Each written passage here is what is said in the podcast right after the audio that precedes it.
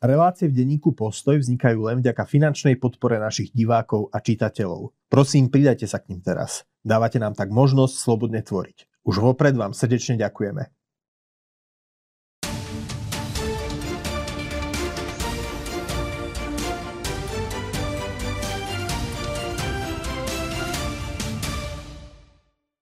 Vítam vás v ďalšej debate v redakcii. Dnes sa výnimočne nebudeme rozprávať o tom, čo sa udialo na našej politickej scéne počas tohto týždňa, ale prinesieme vám diskusiu o zaujímavom texte, ktorý, ktorý priniesol jeden z mojich kolegov, ktorý sedí práve tu v štúdiu.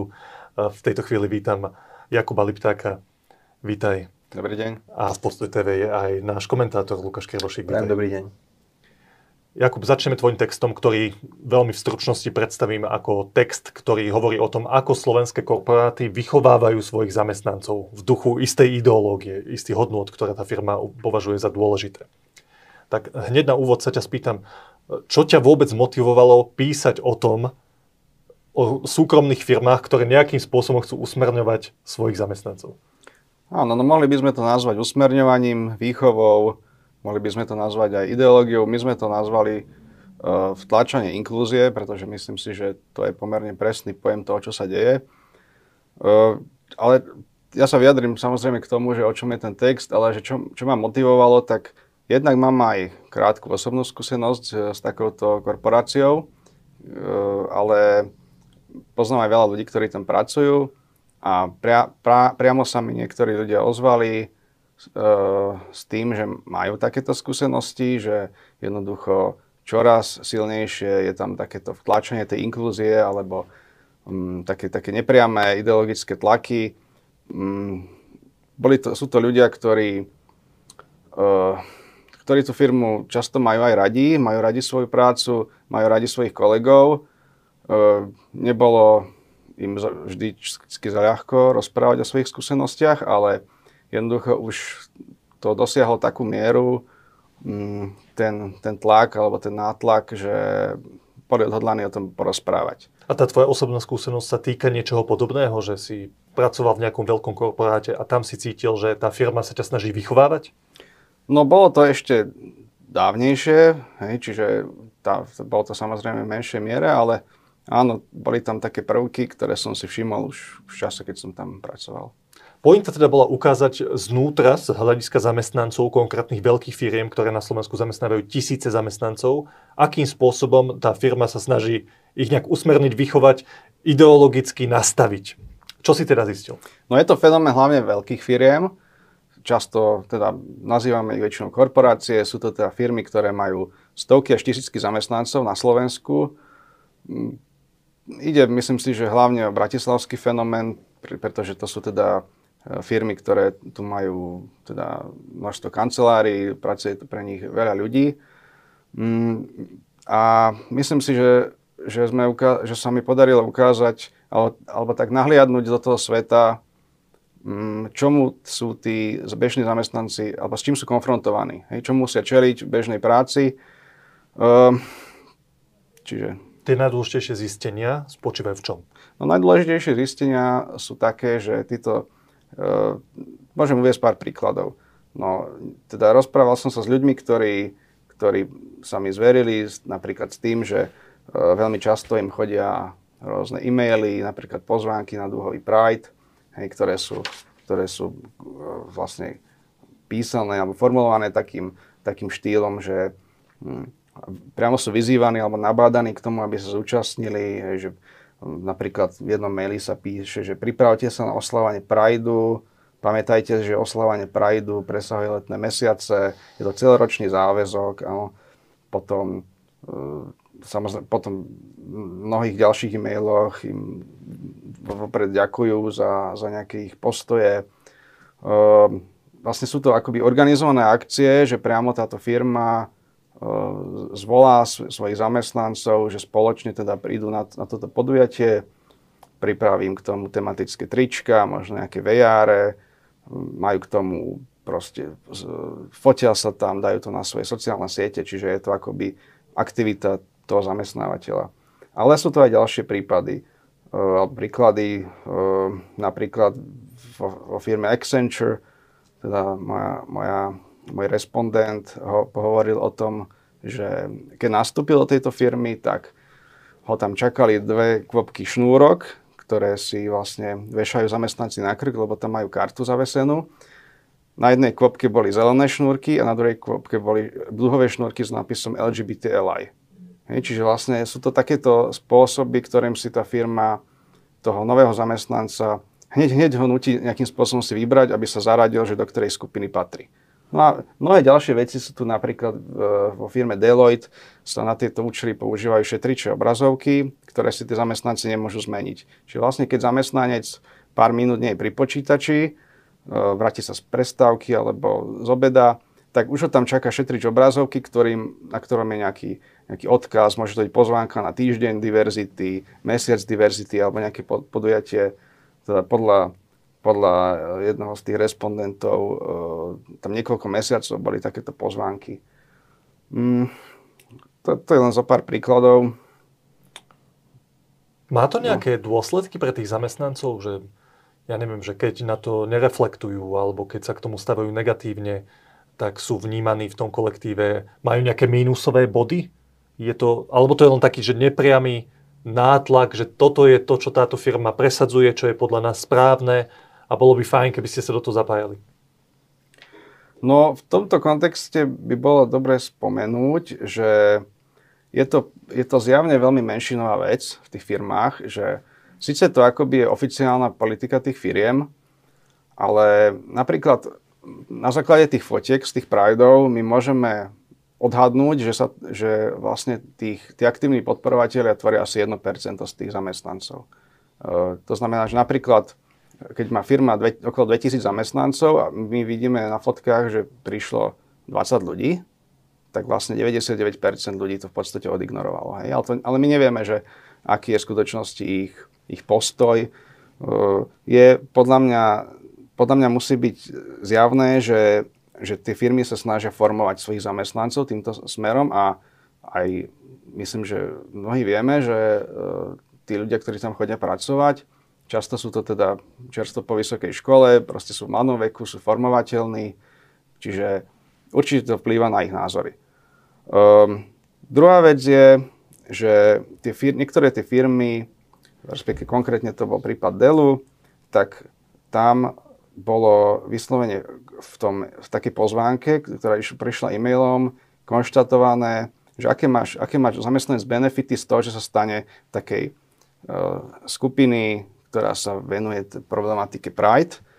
A jeden z nich bol teda, že executive presence, hej, čo, čo v tej korporátnej hantírke znamená, že keď, keď sa zamestnanec pridal tejto skupiny, tak má väčšiu šancu, že si ho všimne nejaký človek z exekutívy, ktorý teda má nejaké, nejaký, nejaký vplyv, na tú, vplyv na tú firmu a teda, že si ho vyberie ako spolupracovníka. No a ešte čo je dôležité, tak v niektorých firmách sa zamestnanci aj priamo pýtali, že keď teda firma hm, podporuje povedzme Pride alebo takéto aktivity, že prečo teda nepodporuje aj napríklad pochod za život. Teda v dvoch firmách, z tých, ktorý, s ktorými som sa rozprával, z tých respondentov sa priamo na to pýtali, dokonca jeden aj pozval zamestnancov e, na pochod za život. No a tam bolo teda veľmi jasne a dôrazne vysvetlené z vedenia firmy, že to ide proti firemnej kultúre. Hej. No a tá ich argumentácia týchto firiem je taká, že hm, oni si delia akoby aktivity na také, ktoré sú inkluzívne, čiže zahrňajú ľudí, alebo že sú za niečo, a také, ktoré sú exkluzívne, že vyčlenujú a sú proti niečomu. No oni si jednoducho určili v týchto firmách, že napríklad duhový Pride je inkluzívne podujatie, akoby zahrňa ľudí a je za niečo, ale napríklad pochod za život už je exkluzívny, že vyčlenuje je proti niečomu. Ale to je proste jednoducho úplne arbitrárne vlastne rozhodnutie, ktoré nie je ničím podložené. Hej? Lebo obe tie podujatia by sme mohli označiť, že sú za nejaký cieľ a ty logicky, keď si za nejaký cieľ, tak vždycky si akoby proti tomu, čo odporuje tomu cieľu. Hej? Takže jednoducho tieto firmy si takýmto takouto myšlienkovou skrátkou e, určili, že niektoré podujatia skrátka sú v poriadku a iné nie sú v poriadku. No a toto týmto mojim respondentom, sú, sú to vlastne také rôzne prejavy, tlaky, e, často také subtilné, často vedú povedzme k nejakej autocenzúre, e, sú tým akoby neustále a pravidelne bombardovaní a je to pre nich naozaj obťažujúce. Čiže ja, ja, ja a aj ten dôvod, prečo som sa tomu venoval, je, že títo ľudia naozaj to vnímajú ako obťažovanie. Viacerí hovoria, že jednoducho firma by sa nemala akoby starať do takýchto vyslovene, že intímnych záležitostí zamestnancov, ako sú napríklad ich nejaké hodnotové postoje, nejaké ich uh, morálne postoje, hej, alebo také, také vyslovene, že veci, čo sa týkajú ich svedomia a presvedčenia. No a podľa mňa to je podľa mňa to je dôležitá téma, o ktorej treba hovoriť. Lukáš, ty aj vo svojich textoch často alebo niekedy sa venuješ týmto trendom, lebo keď nejaká veľká firma, korporácia si osvojí nejakú ideológiu alebo nejaký hodnotový svet, ktorý sa snaží vtlačiť aj svojim zamestnancom, tak sa na to používa teda tento konkrétny hodnotový svet, týchto, týchto, ten progresivistický, tak sa na to používa taký pojem, volá sa, že woke kapitalizmus. Mm. A ten, ten aj ty určite viackrát vo svojich textoch si už spomenul.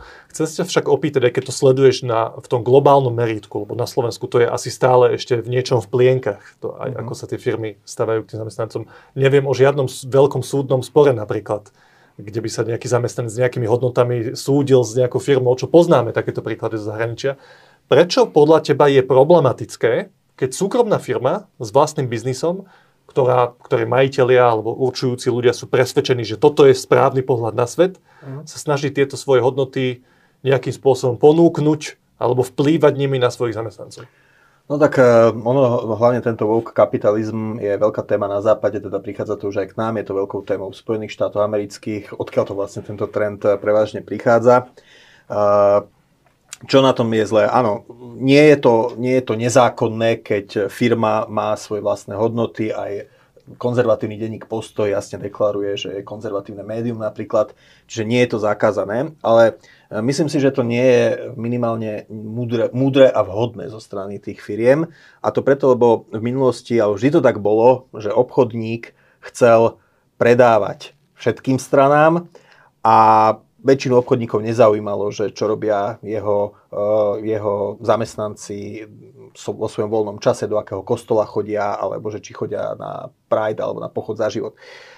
Milton Friedman, veľký ekonom, nositeľ Nobelovej ceny v roku 1970 zverejnil takú esej, uh, ktorej hovoril, že spoločenskou zodpovednosťou firmy je byť zisková, vytvárať zisk pre svojich Eh, pre svojich eh, majiteľov, akcionárov a potom oni môžu s tým ziskom podporiť eh, jednu alebo druhú činnosť. Samozrejme, firmy vždy sa, sa snažili robiť si to PR aj formou nejakých podpory nejakých, nejakých spoločenských bohumilých cieľov, ale väčšinou to v firmy robili tak, lebo zase chceš predávať všetkým, liberálom aj konzervatívcom, hetero aj homo, hej, proste chceš proste robiť zisk, tak eh, snažili sa vyberať si ako na podporu eh, nekontroverzné ciele. No a tieto otázky, ktoré spomína Jakub, tak to sú spoločensky kontroverzné otázky. Spoločenské kontro, spoločensky kontroverzné sú aj na západe v skutočnosti. Máme aj príklady, že či už svojou vonkajšou komunikáciou vo forme reklamy Eh, alebo snahou o nejakú vnútornú komunikáciu firmy na prevýchovu zamestnancov, že, sa to, že, že je to kont, častokrát kontraproduktívne, lebo áno, je to inklúzia, ktorá je inkluzívna voči vybraným, takým tým oblúbeným uh, skupinám, ktoré uh, pre, progresívci preferujú, ale je zase vylúčujúca voči veľkej skupine konzervatívnejších zamestnancov, prípadne konzervatívnejších spotrebiteľov.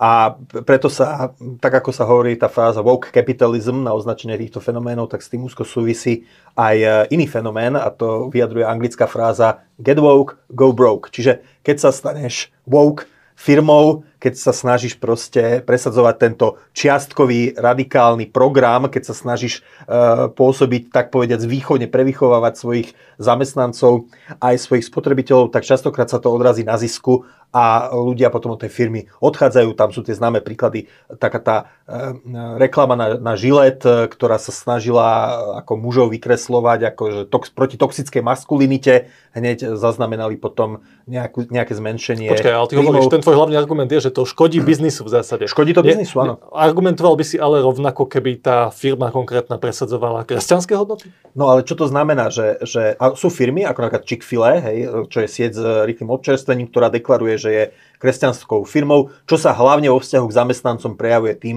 že v nedelu majú zavreté. Hej?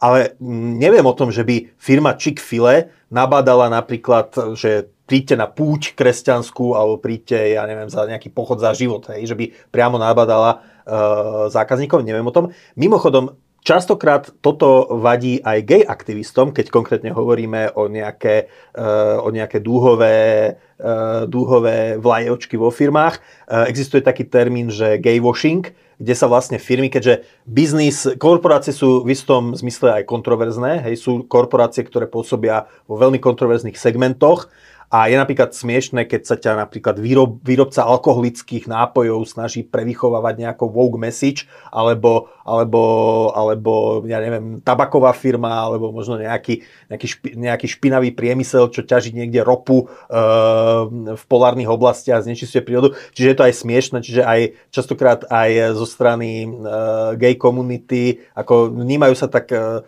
vnímajú sa na to, pozerajú sa na to mnohí, že, že je to gaywashing, že je to snaha myslíš, očistiť že... sa tým. No a ešte to chcem povedať, že hoci tento nový trend prichádza z Ameriky, tak naši starší diváci si spomenú, e, že toto asi najviac začne pripomínať socialistické pracovisko z pred roka 89, kde si prišiel do roboty a hneď si mal nejakú nástenku s nejakými ideologickými heslami. Mal si, vo firme boli nástenkári, ktorí zodpovedali za to, aby tá nástenka vždy, e, vždy reagovala na nejaké aktuálne e, jubileum múzeum, mal, e, vždy, e, mal si tam kádrové oddelenie, dneska je to oddelenie ľudských zdrojov, ktoré teda nie, naozaj ako tam sa, tam sa by som povedal, že sústreďujú títo aktivisti. E, normálne by oddelenie ľudské, ľudských zdrojov malo fungovať tak, že mu záleží, aby do firmy boli príjmaní ľudia, ktorí sa na tú prácu najviac hodia a sú schopní priniesť najväčšiu hodnotu tej firmy, ale práve tam potom zaraďujú aj takýchto týchto dnešných profesionálnych násten, nástenkárov, prípadne ale ty tvrdíš, ty tvrdíš, že tie veľké firmy by nemali svojim zamestnancov vychovávať alebo vtláčať alebo na, žiadne hodnoty?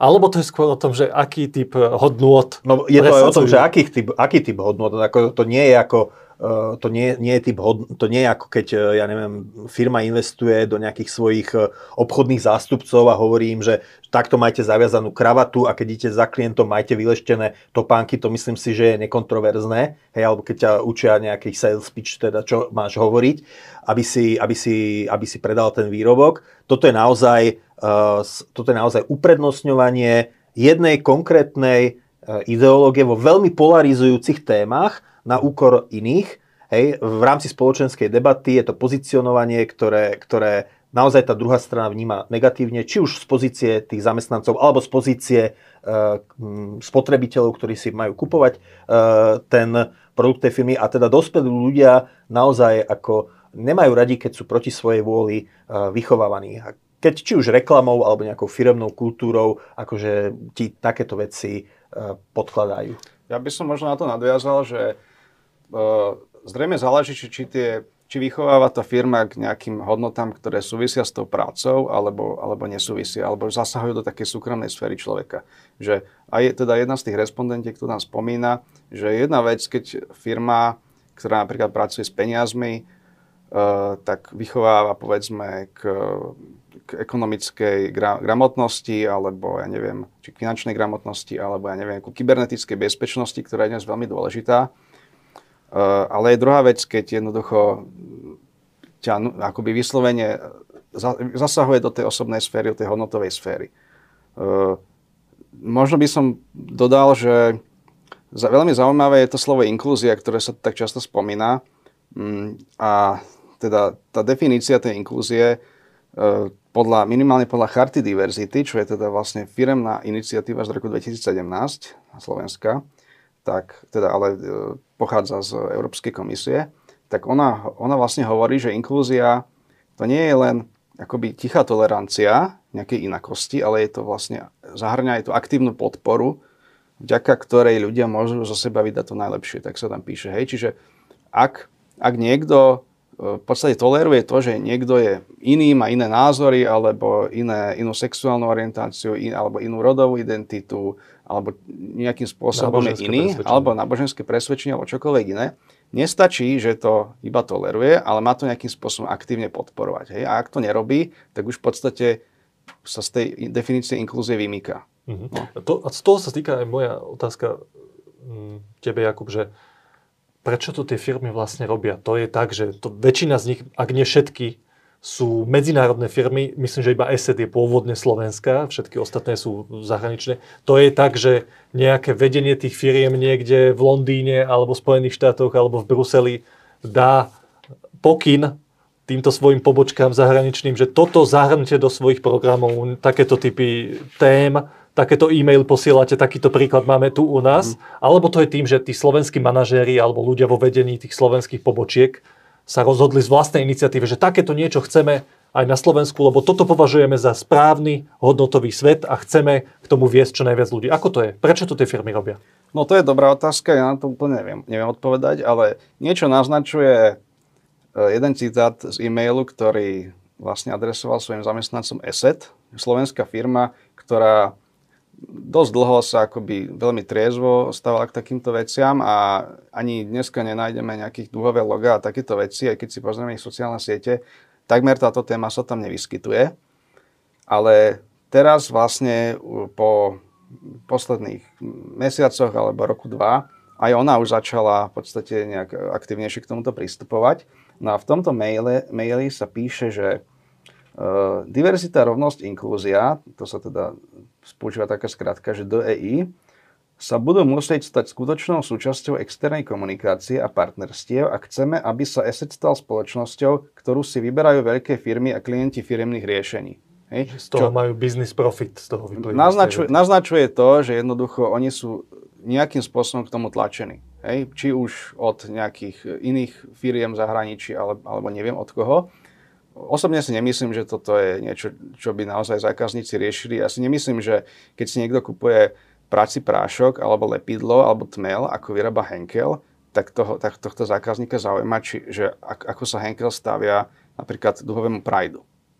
Proste je to naozaj, že neuveriteľne absurdné, aby spoločnosť, ktorá vyrába chemikálie, tak riešila takéto veci. Hej, že tam by som možno skôr logicky očakával, že bude nejak sa venovať životnému prostrediu alebo, hej, alebo takýmto veciam. Nehovorím, že sa nevenuje, ale že predovšetkým takýmto veciam. Hej.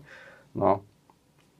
Lukáš, no, áno, áno, tak samozrejme, hovorím, v tých Spojených štátoch je to už fenomén, ktorý veľmi postupoval a ten dôvod, prečo to robia, no tak nie je to o tom, že tí manažéri by teraz boli akože e, nadšenci pre tieto progresívne témy, ale častokrát je to, e, je to o tom, že tie firmy sa snažia zaistiť e, pred e, pracovnoprávnymi spormi. Ty keď máš firmu, ktorá má tisíce zamestnancov, tak vieš, že máš tam aj teda e, členov, ktorí sú príslušníci rôznych menšín, dajme tomu. Teraz logicky častokrát dochádza aj k sporom na pracovisku. No a teraz často sa stáva, že dajme tomu niekto je aj prepustený alebo odíde z tej firmy a tá firma, uh, on, on, môže dôjsť k tomu, že ten ex-zamestnanec zažaluje tú firmu za nejaký harassment na pracovisku alebo za nejaký hostile work environment, teda nepriateľské pracovné prostredie. No a teraz tá firma, uh, tá firma vlastne uh, znižuje šancu, že bude odsúdená na to, aby platila nejakú veľkú veľkú sumu tomu ex-zamestnancovi, keď preukáže, že no ale počkajte, že však ako my ako firma sme si našu povinnosť splnili, lebo sme, naši zamestnanci absolvovali za posledných 5 rokov toľko a toľko školení o, o diverzite a, a podporujeme takéto akcie a takéto organizácie. Čiže vlastne ako toto je jeden z tých motivov. No že ale ja nemám pocit, že to, že to no, bol takto len pro forma a kvôli právnym sporom, lebo Nie, Jakub no, vo svojom texte áno. spomína, že na začiatku bola nejaká iniciatíva, že vznikla tá charta áno, diverzity a áno, k tomu no, sa prihlásili vždy to, vždy to robí, vždy to potom e, často... Na začiatku boli ľudia, no, ktorí tomu hlboko veria, ktorí to považujú za dôležité. Vždy je to tak, že na tej proste výkonnej rade je, sú jeden, dvaja ľudia, ktorý, na ktorý, ktorým na tomto strašne závisí. Je to častokrát e, tú firmu k tomu uh, privedie nejaká extrémna väčšina aktivistov, častokrát z HR, teda z oddelenia ľudských zdrojov, ktorým na tom vášnivo záleží Ostatní nekladú odpor, lebo však prečo? Častokrát sa používa argument, oni používajú argument, že, že viete, nám predsa ide o inkluzívne pracovisko, lebo keď sa všetci na pracovisku cítia prijatí, tak to je ekonomicky ako keby úspešnejšie. Ja s tým súhlasím, že, že ja neviem, zamestnanci s inou sexuálnou orientáciou by nemali čeliť čikane na pracovisku. A druhá vec je, že my v praxi vidíme, že tu je jedna skupina uprednostňovaná a iná častokrát, keď prejaví svoje názory na pracovisku, tak, je, tak tí ľudia sú vyhodení až a tam boli veľmi, na, dva najznámejšie príklady je Brandon Eich eh, z Mozily, ktorý bol, ktorý je vlastne geniálny, by som zmysel geniálny ITčkár, ktorý bol vyhodený, uh, alebo musel, bol vytlačený z vedenia tej firmy uh, v dôsledku akéhosi verejného linča, verejného pobúdenia, keď po x rokoch vysvetlo, že nejakým finančným darom podporil kalifornské referendum za to, aby manželstvo bolo e, zväzkom e, muža a ženy. Hej. Nikdy sa nepreukázalo, že by, sa, že by šikanoval nejakých svojich podriadených, ktorí boli inej sexuálnej orientácie. Vyloženie sa toto prijavilo. A teda za jeho presvedčenie, človek, ktorý bol naozaj ako úspešný, vybudoval proste firmu, a bol určite prínosný človek, tak bol z firmy vytlačený. Čiže ja hovorím, že ak máš maximalizovať ten užitok z tých zamestnancov, no tak sa všetci musia cítiť byť prijatí. Nielen tí členovia vybraných, naozaj vybraných 4-5 menšín, e, ktorý, ktorých dookola uh, progresívci protežujú, ale napríklad aj tradiční kresťania alebo vôbec aj svetskí konzervatívci. Hej.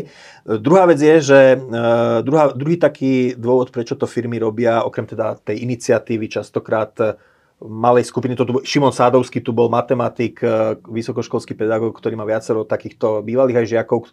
On hovoril, že častokrát to je tak, že máš e, z 10 ľudí v tom pracovnom kolektíve sú dvaja progresívci, dvaja kresťania, zvyšok sú takí niekde mimo. No a tí dvaja e, vytvoria proste, vytvoria proste takú tú atmosféru, že zvyšní 8 sa cítia ako, že sú úplne že mimo, hej. Takže, takže je, to, je to častokrát e, dielom malých angažovaných jednotlivcov v tých firmách. Potom, keď e, tým ako keby získajú preto celú firmu, no tak potom stádovitými efektami sa to už šíri ďalej a už vznikajú iniciatívy na chartu, podpísať nejaký chart. Potom, a inok, iným takým spôsobom, pre ktorý sa to deje, ja som pred pár rokmi písal o skúsenosti Slováka, ktorý pracuje v Anglicku, v anglickej firme a tá firma vôbec takéto veci neriešila No ale keď e, zabili Georgia Floyda a vypukli nepokoje, tak dostali asi dva alebo tri maily od, e, od e, spotrebiteľov, ľudí na sociálnych sieťach, ktorí možno aj nekúpali výrobky tej firmy a povedali, že očakávali sme, že sa vaša firma e, v, tomto, v tejto historickej chvíli nejak prejaví a potom skončil, že silence is violence, teda mlčanie je násilie. Hej, či, čiže a v tej firme zrazu zavládlo nejaké pozdvihnutie, oni to vôbec neriešili, neviem, ich, ich produkt nie je politického charakteru, tak ale mali pocit, že musia vydať nejaké verejné stanovisko alebo podporiť nejakú charitu, nejakú antirasistickú, aby proste, lebo, sa, e, lebo boli v podstate tri príspevky na Twitteri, ktoré ich tomu vyzvali. Takže sú to ako keby tá, tá, tá woke agenda, do tých firiem preniká rôznymi spôsobmi, ale e, zase, zase treba povedať naozaj, že, že, že podľa mňa nie je to úspešná, nie je to nutne úspešná biznisová stratégia, čo ukázali viaceré tie príklady zo zahraničia. Ešte, ja by som na to nadviazal, že aby sme nehovorili len tak všeobecne, tak treba spomenúť aj konkrétne nadáciu Pontis, ktorá podľa mňa má na tomto zjavnú rolu, alebo minimálne e, sa na tom podieľa práve charta diverzity, ktorá teda na Slovensku bola spustená v roku 2017, tak nadácia Pontis ju administruje a vytvorila aj tzv. index diverzity, čo je akoby taký dotazník, ktorý môžu firmy vyplniť, e, odpovedajú teda na otázky a získajú nejaké číslo, nejaké skóre zo 100, že ako veľmi sú teda diver, diverzné alebo inkluzívne. No a ja len pre príkladu vediem zo pár e, teda otázok, aké tam sú. E, že napríklad, že aký má daná firma podiel žien vo vrcholovom manažmente, či vo svojej komunikácii prezentuje zraniteľné skupiny, či používa rodovo neutrálny jazyk, alebo či sa snaží prezentovať vyvážené a nestereotypné zobrazenie mužov a žien, alebo či podporuje homosexuálnych a transsexuálnych zamestnancov na pracovisku. Hej. Čiže podstate to sú pria, priamo ukážky toho, že nestačí, nestačí byť akoby len taký, že, že tolerujem inakosť, ale že ja priamo musím akoby e, byť aktivistický v tomto. Hej, a vtedy, vtedy ako tá firma získa dobré skóre. Ale aj iné otázky sú veľmi zaujímavé, aj napríklad z hľadiska vekového, že ak tam povedzme pracuje príliš veľa osôb 50 a viac ročných, tak to už skôr znižuje.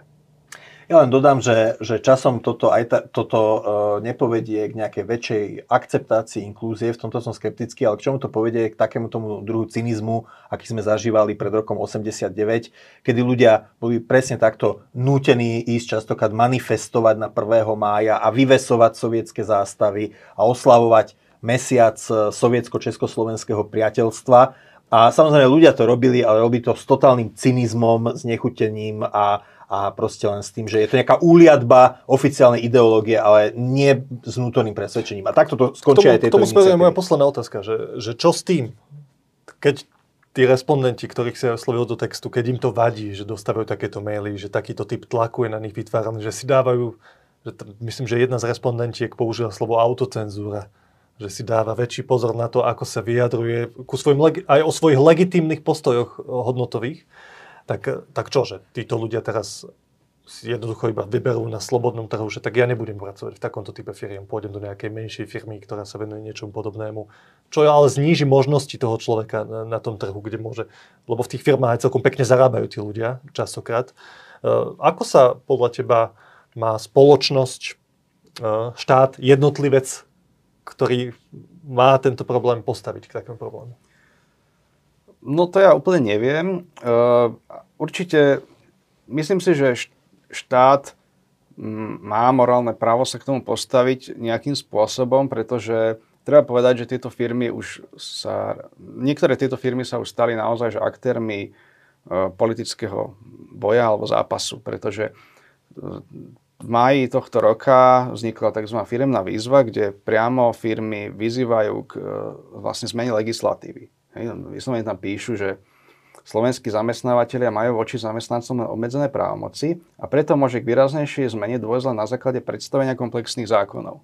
Čiže keď firmy vstupujú akoby na toto verejné politické fórum, tak si myslím, že my k tým môžeme tiež pristupovať ako k politickým hráčom a jednoducho aj ich nejakým spôsobom kritizovať alebo aj regulovať takéto, takéto správanie.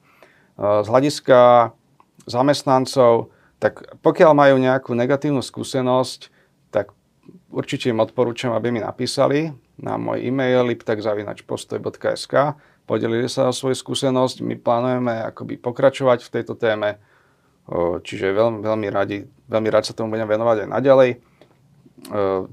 Ale podľa mňa by sa aj oni sami mohli zaujímať teda vo svojich firmách, prečo teda, prečo keď oni majú iný názor, Prečo sa oni necítia inkluzívne v tej firme? Prečo ten ich názor nie je začlenený, zahrnutý do toho portfólia názorov, ktoré sú tam vlastne povolené a podporované? Lebo to je práve ich ten pocit, že síce tieto firmy minimálne deklaratívne podporujú inklúziu, ale len do momentu, kým máš rovnaký názor ako, ako tá firma. Keď máš iný názor na nejakú tému, už nie si zahrnutý, hej, si vyčlenený. E, nejakým spôsobom možno e, potrestaný a v tom konečnom štádiu možno aj vyhodený z firmy. Lukáš, aká je skúsenosť s nejakým ďalším postupom podľa teba alebo z, no, zo zahraničia? E, veľmi dobre. Hlavne prvá vec je, že tie firmy musia pocítiť protitlak, že jednoducho ľuďom sa to nepáči, že sa to nepáči tým zamestnancom, že sa to nepáči ani ich potenciálnym klientom, spotrebiteľom. To v tomto zmysle je dobré, že Jakub e, prišiel s týmto, s týmto článkom, že, na, že tým firmám nastavil určité zrkadlo, že oni musia cítiť protitlak, lebo ako som povedal, častokrát e, tá voukizácia tých firiem je výsledkom nejakej malej menšiny vnútri tej firmy a lahostajnosti mlčiacej väčšiny. Čiže je dobré, že ten spoločenský tlak je. Druhá vec, treba poukazovať aj na dvojitý meter týchto firiem, lebo oni sa tvária na západe veľmi progresívne, a potom zistíš, že, že naozaj ako pre nich, že v Číne proste kláňajú sa čínskej totalite um, kvôli, kvôli peniazom, hej, že, že, v, Arab, že v, možno v moslimských krajinách uh, žiadne dúhové logá počas mesiaca júna nie sú. Čiže ukazovať naozaj uh, túto, túto, uh, ten ich dvojitý meter, že tuto sa tva, snažia naozaj tváriť veľmi woke, veľmi progresívne, ale v tých krajinách iných To je napríklad prípad americkej NBA, kde naozaj uh, tvária sa NBA ako Národná basketbalová asociácia sa tvári veľmi inkluzívne a razí tieto témy, tlačí do toho aj basketbalistov, jednotlivých hráčov, jednotlivé kluby. No ale v Číne proste, keď nejaký basketbalista niečo povedal o Tajvane nesprávne alebo Ujgurov, tak potom na Twitteri sa po čínsky ospravedlňoval a sypal si popol na hlavu, že urazil čínsku komunistickú stranu a veľký čínsky národ. Hej? Čiže ukazovať tento dvojitý meter. Tretia vec je potom už taká aktívnejšia obrana. Tu pre, ukázal napríklad uh, guvernér Floridy Ron DeSantis. Jednou z takých najviac woke korporácií v posledných rokoch je, je Disney, čo je neuveriteľné, lebo Disney vždy bola ako keby firma, ktorá sa, si zakladala na tom, že to je, to je ako rodinná firma, že na ich filmy môže ísť celá rodina a uh, Walt Disney takto tú firmu založil kedysi uh, po druhej svetovej vojne. A alebo ešte pred ňou, ešte, vlastne ešte pred ňou. No a v súčasnosti práve je spoločnosť Disney, ktorá ako keby najviac tlačí v týchto veciach na pilu, no tak Ron DeSantis ako guvernér Floridy, Floridy povedal, že pozrite sa, ako vy tu máte rôzne zákonné privilegia na Floride, a chcete proste tuto vstupovať do politického zápasu, no tak my vám ten, tie privilegia zoberieme. Úplne natvrdo. A je to ešte aj taká štvrtá vec, ktorá sa týka možno aj politiky, politickej odozvy. Uh, vieš čo, uh, čo je vlastne pravica v západnom ponímaní? Pravicová politika je istý, istou, istým spojenectvom ekonomických liberálov a praktizujúcich kresťanov, keď to tak poviem. A častokrát to bolo tak, že vlastne tí kresťanskí praktizujúci voliči dodávali hlasy politike, ktorá znižovala dane pre tieto korporácie, umožňovala im častokrát um, obchádzať kreatívne zisk. No tak ja si myslím, že aj treba povedať, že ak chcete robiť politiku vážený, no tak uh, toto sú naše limity, že keď vy nám vyhlásite vojnu, no tak potom sú dve, dva nástroje, ako použiť, uh, aké použiť proti týmto firmám. To sa vyššie korporátne dane a prípadne protimonopolné protomonopolné uh, procesy. Hej? Nečakal som niekedy, že od Lukáša Krvošíka budem počuť o navrhovaní zvyšovať korporátne dane. Nie, to urobíš, vieš čo, urobíš jeden, jeden, jeden protimonopolný proces proti nejakej takejto firme a e, ver tomu, že ostatní už začnú troška ustupovať z toho, lebo to, toto je aj tá skúsenosť z tej Ameriky, že možno ešte pred tromi, dvomi rokmi to bolo veľmi silné, ale už napríklad túto sezónu niektoré firmy eh, aj po negatívnej publicite a naozaj vnímaní toho, že keď, keď aj spotrebitelia, aj zamestnanci častokrát ukážu, aj politika ukážu, že toto nemajú radi, tak tie firmy sa to, od toho vrátia a my na to máme taký ten, takú tú slovenskú, takéto slovenské porekadlo, že, že šuster drž sa svojho kopita. Hej. Ešte raz, eh, dobrý podnikateľ... Kováč, drž sa kopita. Drž, e, ešte raz, e, dobrý podnikateľ je podľa mňa taký, ktorý sa snaží predávať všetkým a keď sa z neho stane, že ja budem predávať len proste progresívnej lavici, no tak potom nech sa nečuduje, že od neho odskočia všetci tí, ktorí s ním tú víziu e, nezdielajú.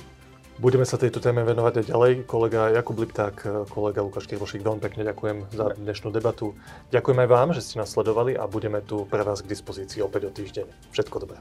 Dovidenia. Dovidenia.